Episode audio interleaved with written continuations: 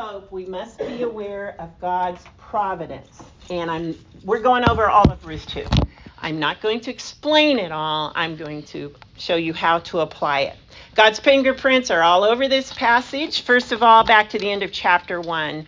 Naomi and Ruth arrive in Bethlehem at the beginning of barley harvest. This puts them in a position of finding physical sustenance for themselves. So the timing's perfect to meet their immediate needs.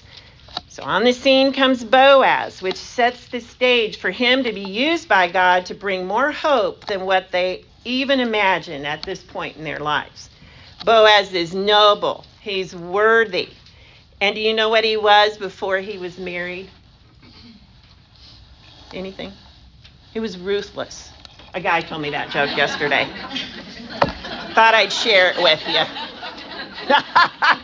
I'll let him know it was funny. I thought it was silly. So, anyway. So, Boaz is noble. He's worthy. He has a great reputation. Jessa Ricker, if some of you know, she said he was a hunk. I said that is out of context and not in scripture. So, anyway. have to correct these young girls once in a while. So he's in good standing in the community, but most of all, he's a relative of Elimelech. Boaz is a property owner, which gives him some authority, and that gives opportunity for Ruth to end up gleaning his fields. So notice the language in verse 3 and she happened to come to the part of the field belonging to Boaz. And 4 and behold, Boaz comes from Bethlehem. And 5 Boaz takes special notice of Ruth. Whose young woman is this? The language being used is to grab the reader's attention to show that it's not a chance meeting nor did luck have anything to do with it.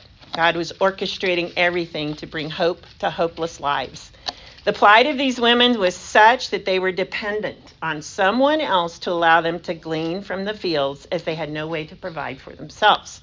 And ultimately, God Himself had made a way for them to be provided for because of the law he had established from Leviticus 19 and Deuteronomy 24 and Leviticus 23. The people were not to glean clear to the edges. I just have to stop and say, do you guys know there was a combine named Gleaner at one time? And when my dad cut fields, they always cut the corners. Well, trust me, the farmers cut those to the edge. That's so they've got to get biblical again, I guess. But anyway, um, but no, that was God's gracious way of taking care. I love that when you think about God had already gone before for these poor, widowless sojourners and outcasts to be taken care of. So Ruth and Naomi fit all the qualifications, and Boaz's character is such that he knows it's God who has blessed him and made him able to be a blessing to Ruth and Naomi. God's providence is at work. There's hope at harvest time. And having grown up on a wheat farm, harvest was always my favorite time of the year. But there was a lot of hard work involved, and that's what we observe in Ruth. She did not sit on the sidelines and wait for God to provide for her. She was proactive. She acted on her faith. She probably had knowledge of this law through Naomi, and she set out to find work that she could do. But yet, God was still behind the scenes. Proverbs 16:9 The heart of man plans his way, but the Lord establishes his steps. God is constantly at work in us, for us, and with us. We pray, we study, we seek his wisdom to make decisions, but it's God who is ordering all the events to accomplish his purposes. So it's these divine appointments, such as in the life of Ruth and Boaz, that prove Romans 8 28 to 29. And I can tell you right now, I don't necessarily like this verse quoted to me at times. Don't just flip that at me if you're not going to care for me. Does that make sense? It's kind of like you throw sovereignty at me, but you don't love me. Kind of like what Naomi was going through. But getting this verse right says, and we know that that's, and we have confidence that all things work together for good for those who are called according to his purpose for those whom he foreknew. And why? To be conformed to the image of his son. We forget. God's working. What's the good he's working? In all of this to make you more like Christ. And Ruth had no idea what lay in store for her at this point beyond the provision for food. We know the rest of the story. Through this divine appointment, the Redeemer, the one who's known as our blessed hope, would come. So, what might God be trying to bring about in your life by placing you in a seemingly hopeless situation? Are you confident, confident that He will bring good out of it? So many times we try to figure out what God is doing and get all bogged down in that instead of moving forward by faith to be proactive like Ruth and doing what's necessary, wise, and reasonable in your situation. And then rest in what God has revealed about what He is doing, making us more like Christ. And aren't we sometimes tempted to think, what did I do to deserve this? So wouldn't it be much better for us if we stopped to think about the Romans 8:28 truth in this situation?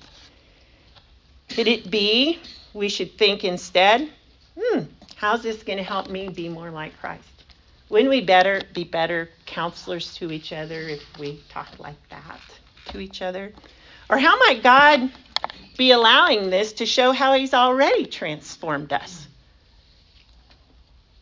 Which grows our faith. Jeff and I experienced that. Uh, you know, I'd been praying for things in our marriage, and I saw it take place right there in the middle of that Garden of the Gods freeway. So, he can put his glory on display that he's already transformed. That's a pretty cool thing. So, so quit trying to figure out what God's doing. Act by faith and know that God, John Piper, is always doing 10,000 things in your life. And you may be aware of three of them. And yet they make no sense to you. God's infinite wisdom always sees a way to bring the greatest good out of the most painful and complex situations. So trust Him, love Him, and they will all be good for you. So the morning of our accident, I had read chapter 8 from How the Gospel Brings Us All the Way Home by Derek Thomas, which is an amazing book. It was from the book club this summer. It, it's so good. And it happened to be on Romans 8 28 to 30. It's as if God, by no accident, used it to prepare my heart for what Jeff and I would go through that afternoon. And as I look back on that chapter yesterday, as I studying, I wondered if what helped me might help you. When you take a hit like we did that totals your car, you can know that you can be pretty shaken up by all of it. So interesting. I didn't notice, notice I was shaking till I sat down at Qdoba and it was like trying to hold a cup of water. it didn't it didn't work very well. And by the way, the police were called. They never came. We waited two and a half hours, which has required us to trust in God's sovereignty and providence all the more. There's no police report. It's our word and pictures of the scene against the other drivers. Our insurance company is investigating it further to determine cause and responsibility after we gave our testimony to our agent. And if you know me, you know how I did that. I told him the story. I drew him a picture. Then I showed him the pictures. I didn't tell him what I thought. And he said, So you would say you're not responsible for that accident? I said, That would be what I would say. But the other driver sees it differently. So ultimately, the outcome is not dependent on the insurance company's conclusions. We have done our part, and it is in God's hands. So, from the book, I love these words Nothing can blow you over when you are inside the walls of Romans 8:28. Outside of Romans 8:28, all is confusion and anxiety and fear and uncertainty. If you live within this massive promise, your life is more solid and stable than Mount Everest, or in my case, Pikes Peak, which was my background. Jeff said, Do you want to take a picture of that? I'm like, Nope, and I don't care if I ever see it again. So, anyway, so John Piper again. The confidence that a sovereign God governs for your good, all the pain and pleasure that you will ever experience is an incomparable refuge and security and hope and power in your life. Providence is working to make us holy. So, would we not all admit that the Holy Spirit has a lot of work to do in each of us to that end? So, why are we surprised by trials and things like this? Because God is at work to make us holy. Does not God have the right and wisdom to allow these challenging situations to accomplish His intended end, even if it dr- dramatically disrupts our plans and timelines? So, even though our world may seem like it's turned upside down by these hopeless situations, God's at work to turn our eyes upward. When you feel like it's upside down, God is purposely doing that to get you to turn your eyes upward, off the circumstances and on to the one in sovereign control over them all. So our hope abounds when we are aware of God's providence in it all. So moving on to that, principle two. If we are to abound in hope, we must be amazed by God's grace. That's Ruth 2 8 to 13. Ruth was actively seeking to find favor when she went out to seek work. That's stated in verse 2, verse 10, and verse 13. She was in need of grace, unmerited favor. Grace is bestowed on those who can't earn it, don't deserve it, and can't demand it. She was a woman, a foreigner, and a widow. Overall, she's at the lowest rung of the social ladder she was also risking physical harm to go out and try to provide sustenance for her Naomi. Don't forget, she's not just going out to work. She, this is dangerous for her. Uh, she's out. She knows someone from outside of herself needs to meet her physical needs. She needed protection and safety. She was vulnerable because she was a Moabite. So she's at the mercy of and purely dependent on the giver's ability and means as well as their active decision to grant her favor. Ruth is not aware of Boaz at this point, okay? But Boaz takes notice of her and was made aware of her hard work by his servant. And as a result, Boaz takes the initiative to interact with Ruth and grants her the favor she sought. She's to glean in his field she is to stay close to his women reapers, and she's given access to the same water that the men drank, which was not a cultural norm. So Boaz is extending more favor than she could have ever imagined. He becomes the means through which God's grace was extended to her. In acknowledging Ruth's desire to have Naomi's people become her people and Naomi's God to become her God. Keep in mind two factors at work here for Ruth to be the recipients of God's grace. She was seeking God and God was drawing her. Jeremiah 29:13 says, "You will seek me and find me when you seek me with all your heart." And John 6:44, Jesus says, "No one can come to me unless the Father who sent me draws him, and I will raise him up on the last day." So Ruth responded to God's drawing of her clear back in Moab which caused her to demonstrate where her hope now lie.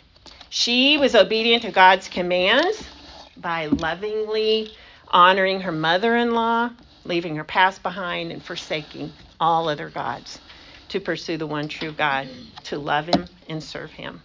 And God would reward her for her faith, which Boaz prayed. Verse 12 The Lord repay you for what you have done, and a full reward be given you by the Lord, the God of Israel under whose wings you have come to take refuge.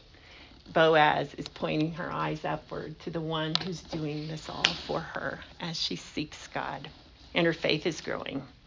Boaz went above and beyond, granting favor and grace to Ruth, and she knew it. He provided for their physical sustenance as well as the guarantee of his protection, which he had the prominent position and authority as a landowner to back up his promises. And what a beautiful response to this amazing grace. Verse 10 She fell on her face, bowing to the ground, and said to him, Why have I found favor in your eyes, that you should take notice of me, since I'm a foreigner? Then again in verse 13 I have found favor in your eyes, my Lord, for you have comforted me and spoken kindly to your servant, though I am not one of your servants. Ruth truly knew the meaning of amazing grace through Boaz's kindness to her. So as I studied that, I thought, am I still amazed by grace? Or has it become something you and I take for granted? We're not just saved by grace, we're sanctified by grace. We're glorified by grace. It's all grace. I think there's a hymn to that. If there's not, let's write one. Um, so, we have much to learn from Ruth as to how to continuously be amazed by grace. She was humble, full of gratitude. She acknowledged her own unworthiness. And Warren Wiersbe says Ruth neither looked back at the tragic past, nor did she look at herself and consider her sorry plight. She fell at the feet of the Master and submitted herself to him. She looked away from her poverty and focused on his riches. She forgot her fears and rested on his promises. So, what an example to follow, especially when we consider the grace extended to us. Apart from God's grace being extended to us, we were in the exact same predicament as Ruth. Ephesians 2 11 to 13. Therefore, remember, this tells us to remember. It's good to remember from whence we have come if we're going to be amazed by grace. Remember that at one time you Gentiles in the flesh, called the uncircumcision by what is called the circumcision, which is made in the flesh by hands, remember that you were at that time separated from Christ, alienated from the commonwealth of Israel, and strangers to the covenants of promise, having no hope and without God in the world. But now, in Christ Jesus, you who were once far off have been brought near by the blood of Christ. Verse 16 to 18. And so that he might reconcile us both to God in one body through the cross. He came and preached peace to you who were far off, and to peace those who were near.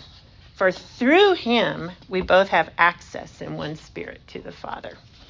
It is only through faith in Christ that we are able to be assured that we too can take refuge in God these truths are the means by which we are, can be amazed by God's grace to help us abound in hope, no matter how hopeless the situation seems. Psalm 91, 1 to 2 and 4. I get amazed that Hadley read this in church on Sunday. You know, just how God weaves all these truths for us.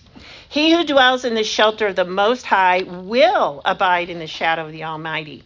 I will say to the Lord, my refuge and my fortress, my God in whom I trust. He will cover you with his pinions, and under his wings you will find refuge. There is an illustration of a story, a true story, of a firefighter who came upon a mother bird that had been burned in the fire. And at the base of the tree, and she's at the base of the tree. When he moved the bird, she was killed by the fire, of course, but underneath its wings came out her young birds, which had taken shelter under her wings, and they remained unharmed. Do you realize that's exactly what the grace of God has done for us through the cross?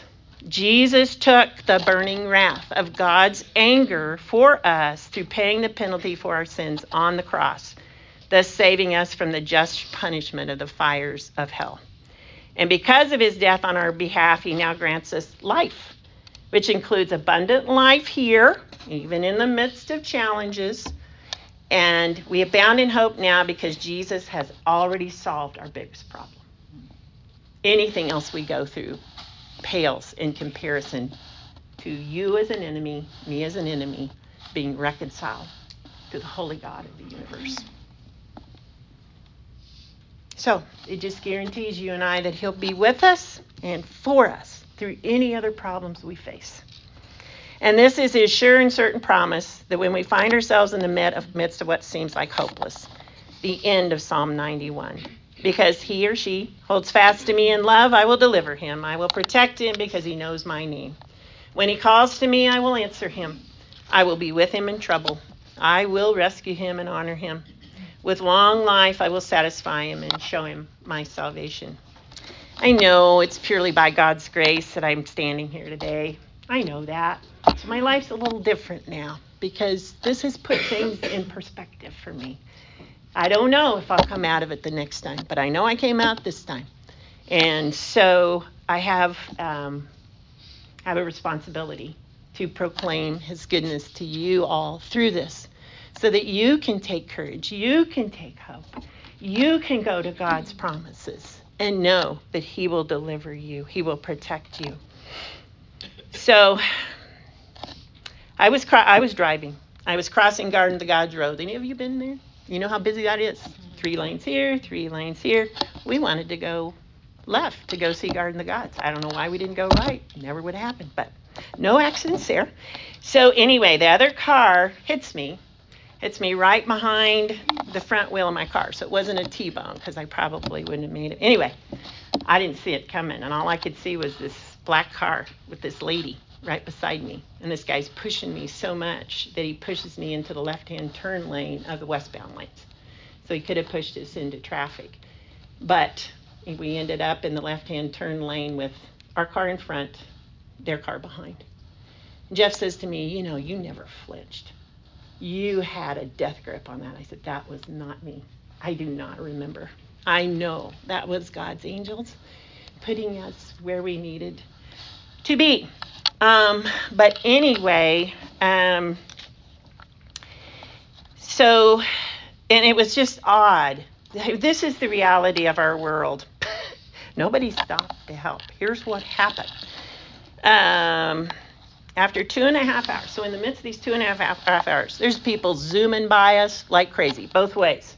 There's people honking and jeering at us. There's others that wanted to use our left hand turn lane, weren't paying any attention, coming off I 25 and coming directly at us, not seeing that we're there.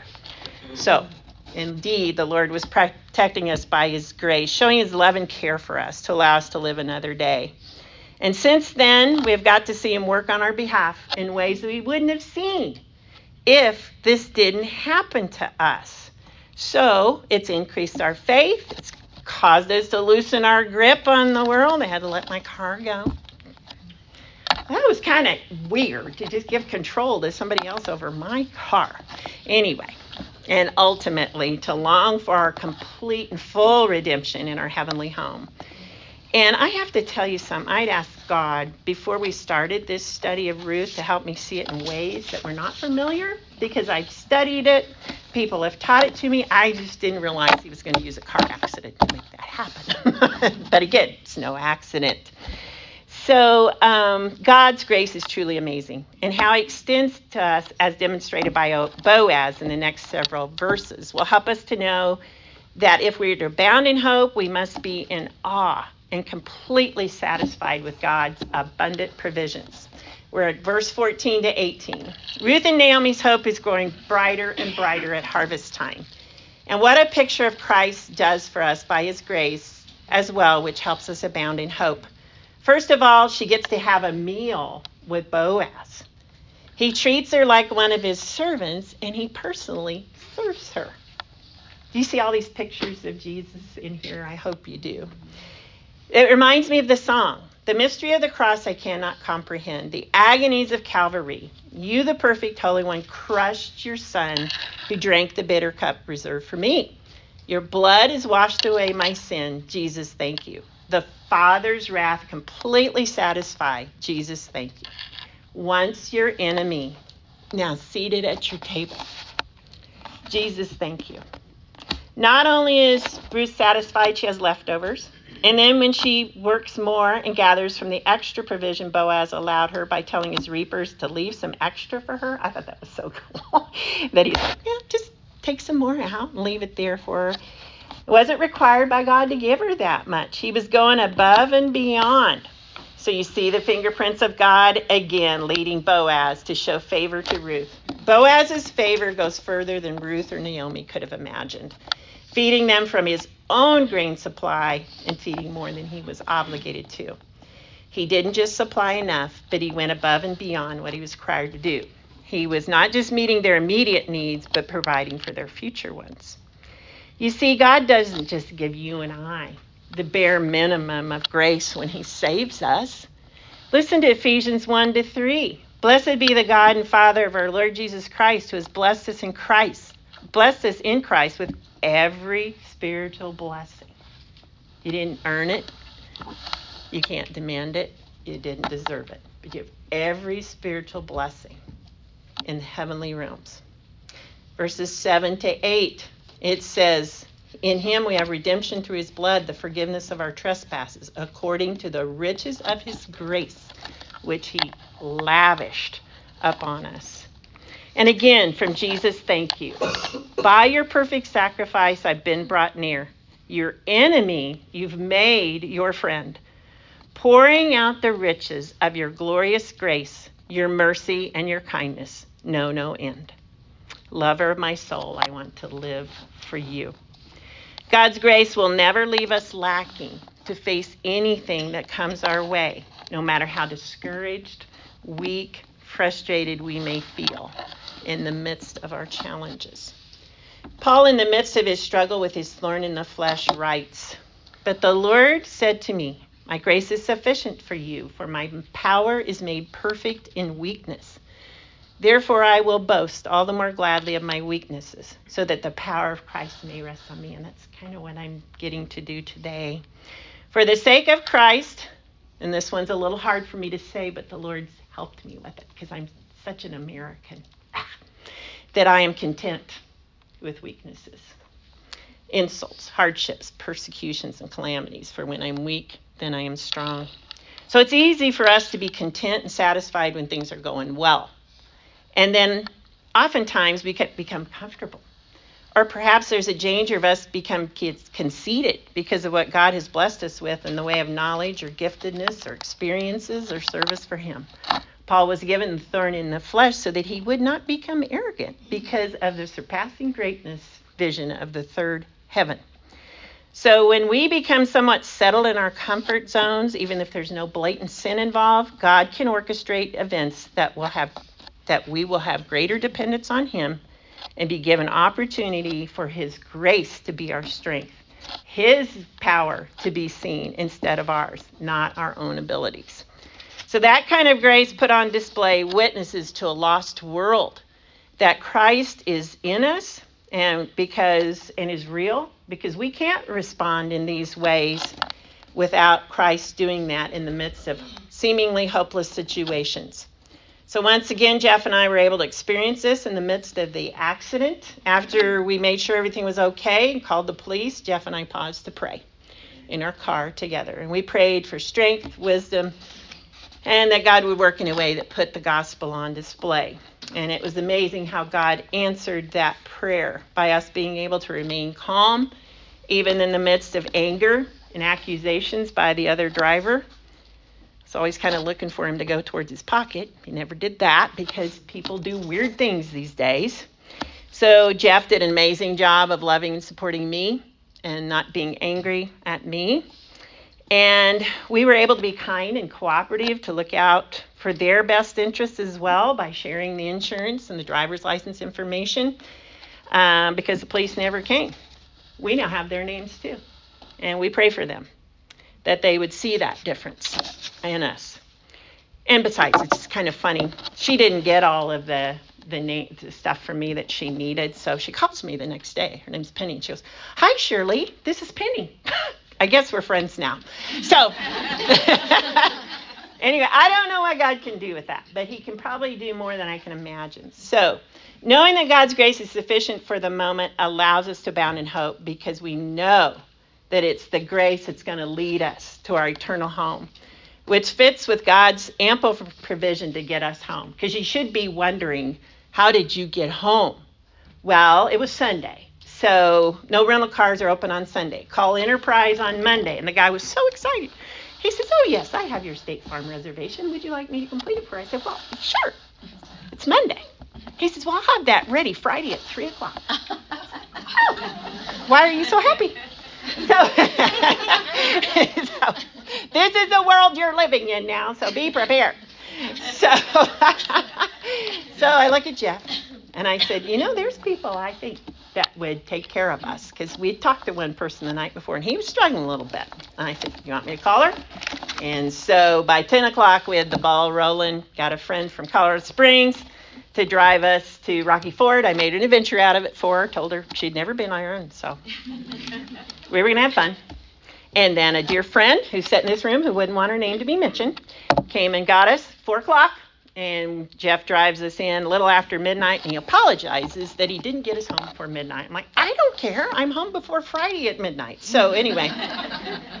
so, God provided in that way to get us home in a day. And this friend can tell you how rattled my brain was. So, but anyway, and then another guy from GBC texts me and he said, I want to get you a car.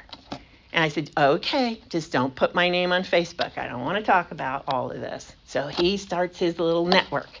And by Friday afternoon, um, and I'm going to say it, was Stoss and Eli Truin. And they put a car in my driveway and uh, it works fine. I will say nothing else. so, anyway, so God provided for that as well. So, in the midst of this, I've gotten to see God do things for us that seemed very impossible. I hope that encourages you. So it just gives me a greater ability to bound in hope with whatever may be coming next.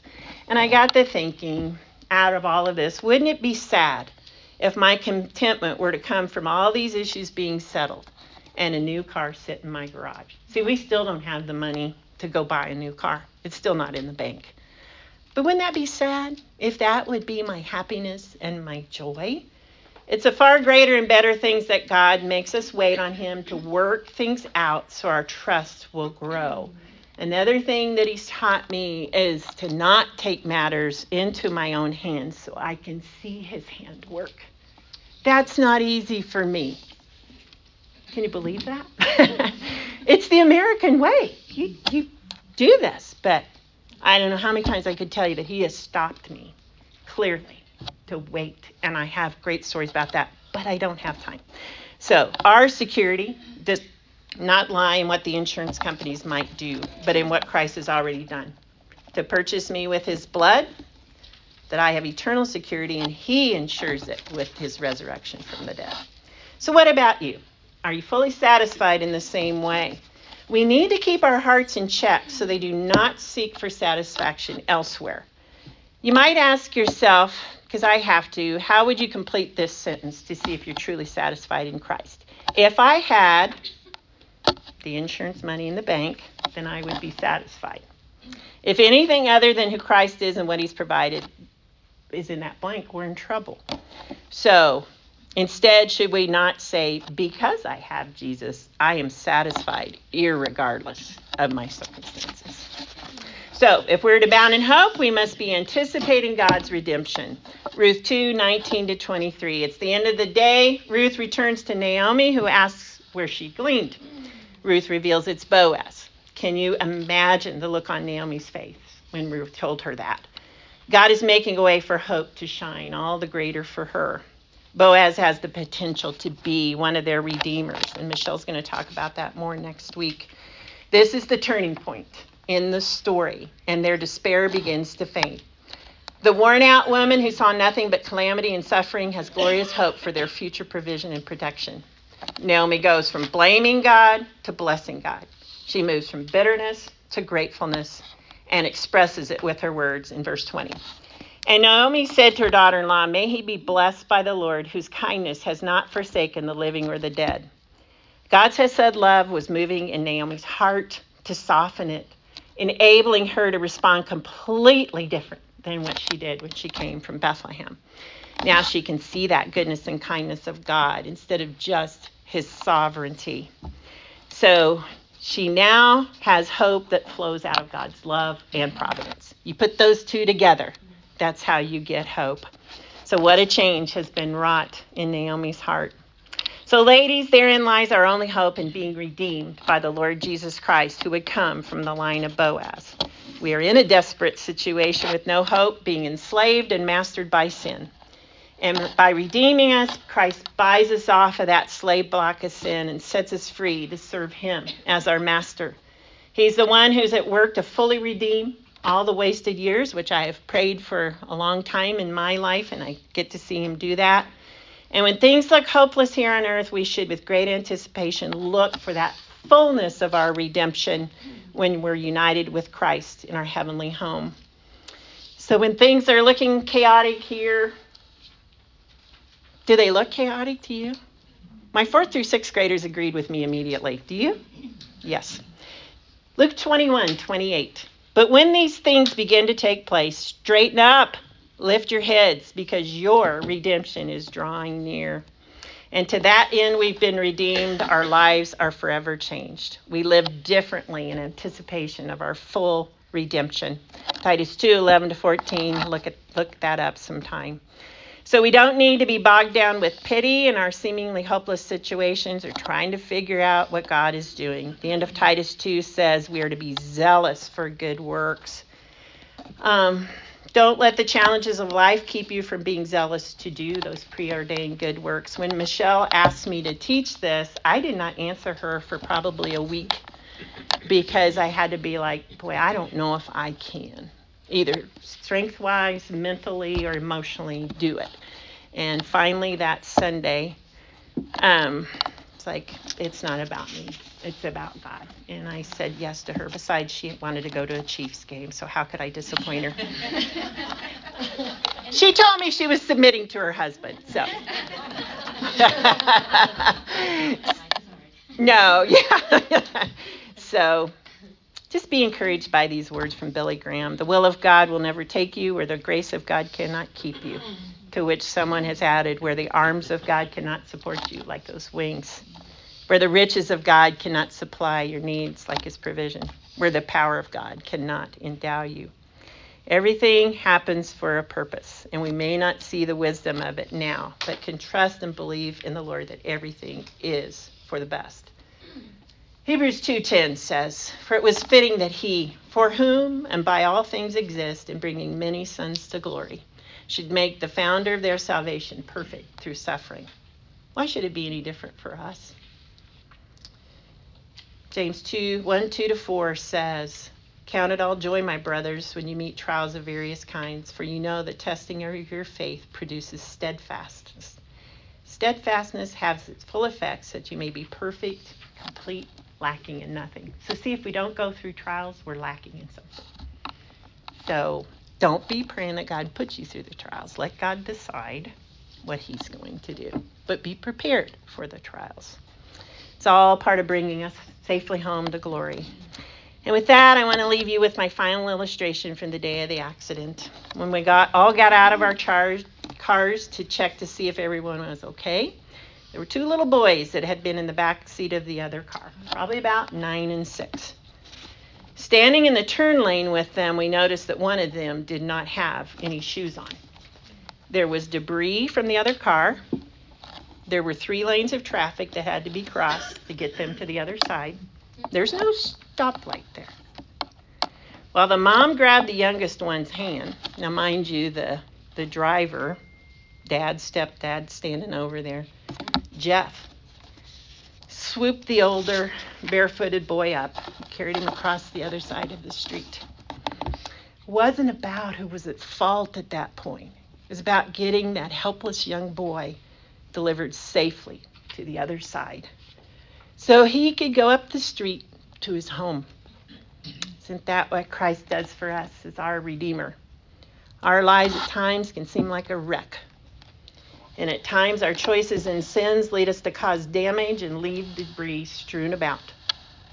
At times, there's such destruction and it all seems hopeless, and we may feel like it's not even worth fixing. Like when they decide to total our car, I'm pretty sure it's going to be crushed like a pop can in a junkyard. But irregardless, there are several things you can be sure of. Jesus is all about forgiving even our worst of sins because he was crushed for our iniquities. Jesus will not abandon us to fend for ourselves in the midst of the great danger that surrounds us, whether it's caused by us or someone else. He's the one who walks with us through the valley of the shadow of death, and we need fear no evil. He will not leave us or forsake us, and nothing can snatch us out of his hand. And just as he lifted Naomi's head through the hope of redemption, he does the same for us. As I stood there, and saw my handsome husband heroically carrying that little boy across the street, I could clearly see that that's what Jesus was going to do for me. Not just to get me home to Hutch, but ensure that I get safely home to heaven. So may we all together strive to abound in hope by applying these principles to our lives. I'm grateful that God gave me the opportunity to share with you today with what He has taught me. Just another reason I can say that was all worth it. I couldn't say that at the time, but I can now. It's you see Isaiah 41 is beautiful. It talks about when he when you go through the fire, when you go through the flood, you're not there yet, but he's going through with us. It says he'll uphold us by his righteous right hand.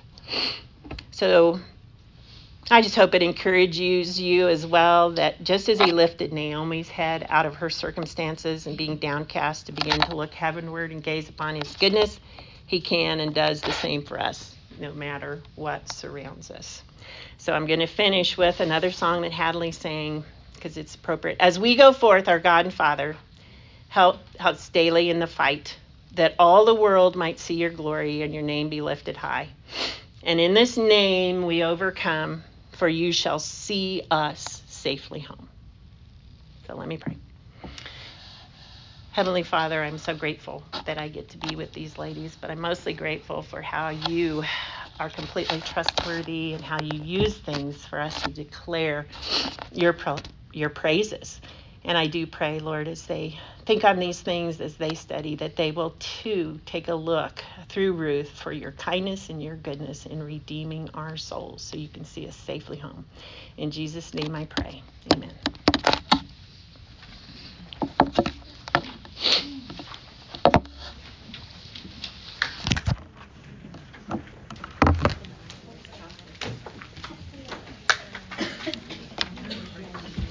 didn't realize you were doing it. It Yes. was recording for a while.